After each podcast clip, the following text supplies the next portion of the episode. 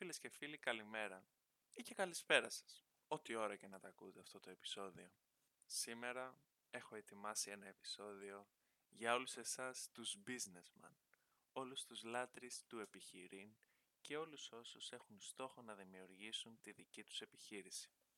Το σημερινό μας βιβλίο αφορά τα startups ή αλλιώς στα ελληνικά νεοφυείς επιχειρήσεις.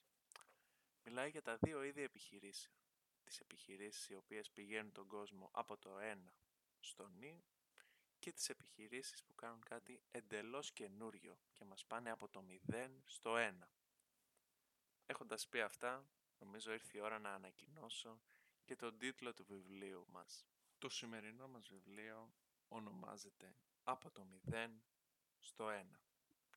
Συγγραφέας του βιβλίου αυτού είναι ο Πίτερ Τίλ, ο οποίος ισχυρίζεται ότι είναι πιο εύκολο να αντιγράψεις κάτι παρά να φτιάξεις κάτι καινούριο. Και αυτό φίλες και φίλοι δεν μπορεί να ισχύει περισσότερο. Ωστόσο, δεν ισχύει μόνο στην καθημερινότητά μας, αλλά ακόμα περισσότερο και στις επιχειρήσεις. Και αυτό γιατί η πράξη της δημιουργίας είναι κάτι καινούριο, είναι μοναδική και το αποτέλεσμα είναι πάντα φρέσκο και φυσικά παράξενο.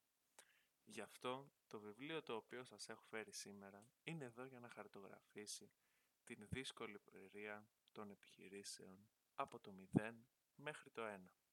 Το βιβλίο αυτό είναι ο σύντροφος κάθε νέου και φιλόδοξου επιχειρηματία ο οποίος έχει στην ατζέντα του τη δημιουργία μίας ή και πολλών επιχειρήσεων. Γιατί να σας περιορίσω; Λοιπόν, οι επαναστατικές απόψεις του συγγραφέως, οι οποίες εκφράζονται στο βιβλίο αυτό, ταρακουνούν τα θεμέλια του τρόπου με τον οποίο λειτουργούν οι επιχειρήσεις τον 21ο αιώνα. Ωστόσο, είναι πραγματικά γελίο το πόσο απλές και εφαρμόσιμες οι λύσεις αυτές είναι. Άμα κάποιος έχει τη διάθεση να τις κατανοήσει εις βάθος, ώστε να μπορεί να τις εφαρμόσει στη ζωή του και στην επιχείρησή του.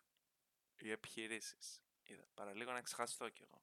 Να με συγχωρείτε. Λοιπόν, το βιβλίο αυτό είναι ένα διεθνές best seller.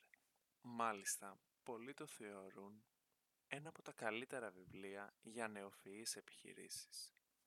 Ωστόσο, ομολογώ να πω ότι μερικές από τις απόψεις του συγγραφέα είναι ιδιαίτερος απόλυτες, με αποτέλεσμα να μην είναι εντελώς αληθείς. Παραδείγματος χάρη, ο συγγραφέας υποστηρίζει ότι κάθε στιγμή στις επιχειρήσεις συμβαίνει μία και μόνο φορά. Και γι' αυτό το λόγο συνεχίζει λέγοντας ότι ο επόμενος Bill Gates δεν πρόκειται να φτιάξει ένα λειτουργικό σύστημα. Όπως και ο επόμενος Larry Page δεν θα φτιάξει μία μηχανή αναζήτησης. Και αντίστοιχα ο επόμενος Mark Zuckerberg δεν θα φτιάξει ένα κοινωνικό δίκτυο. Με αποτέλεσμα όποιος προσπαθεί να αντιγράψει αυτούς δεν μαθαίνει τίποτα. Ωστόσο, παραλείπει να αναφέρει ότι την εποχή που ξεκίνησε το Facebook υπήρχε ήδη το MySpace. Αντίστοιχα, όταν δημιουργήθηκε το Google, είχαν περάσει ήδη δύο χρόνια από την ίδρυση του Yahoo Search. Και μάλιστα, όταν η Microsoft έβγαλε το λειτουργικό της στην ανοιχτή αγορά, ήταν η ίδια εποχή την οποία βγήκε και το λειτουργικό σύστημα της Apple. Επομένως, το μονοπόλιο, το οποίο είναι ένα από τα μεγάλα επιχειρήματα του συγγραφέα για να πετύχει μια επιχείρηση, είναι ο λίγο υπερβολικό και όχι ιδιαίτερα αληθές.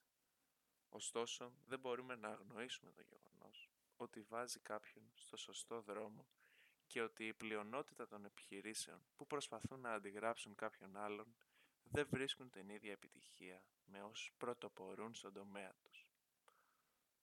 Ο συγγραφέας υποστηρίζει ότι απαιτείται για την επιτυχία μιας επιχείρησης να καινοτομεί και να μην αντιγράφει.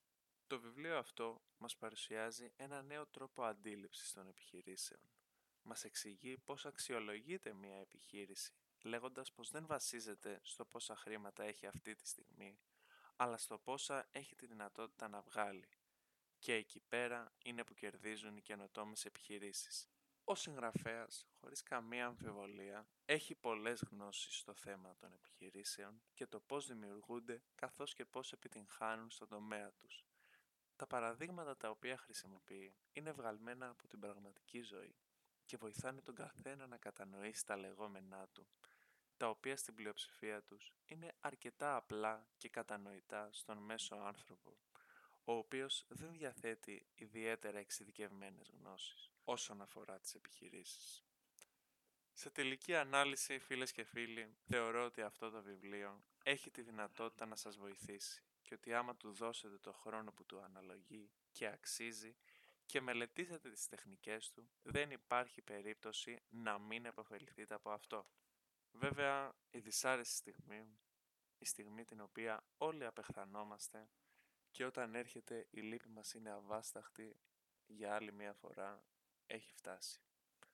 Με θλίψη μου σας ανακοινώνω ότι το επεισόδιο αυτό κάπου εδώ πρέπει να φτάσει στο τέλος του.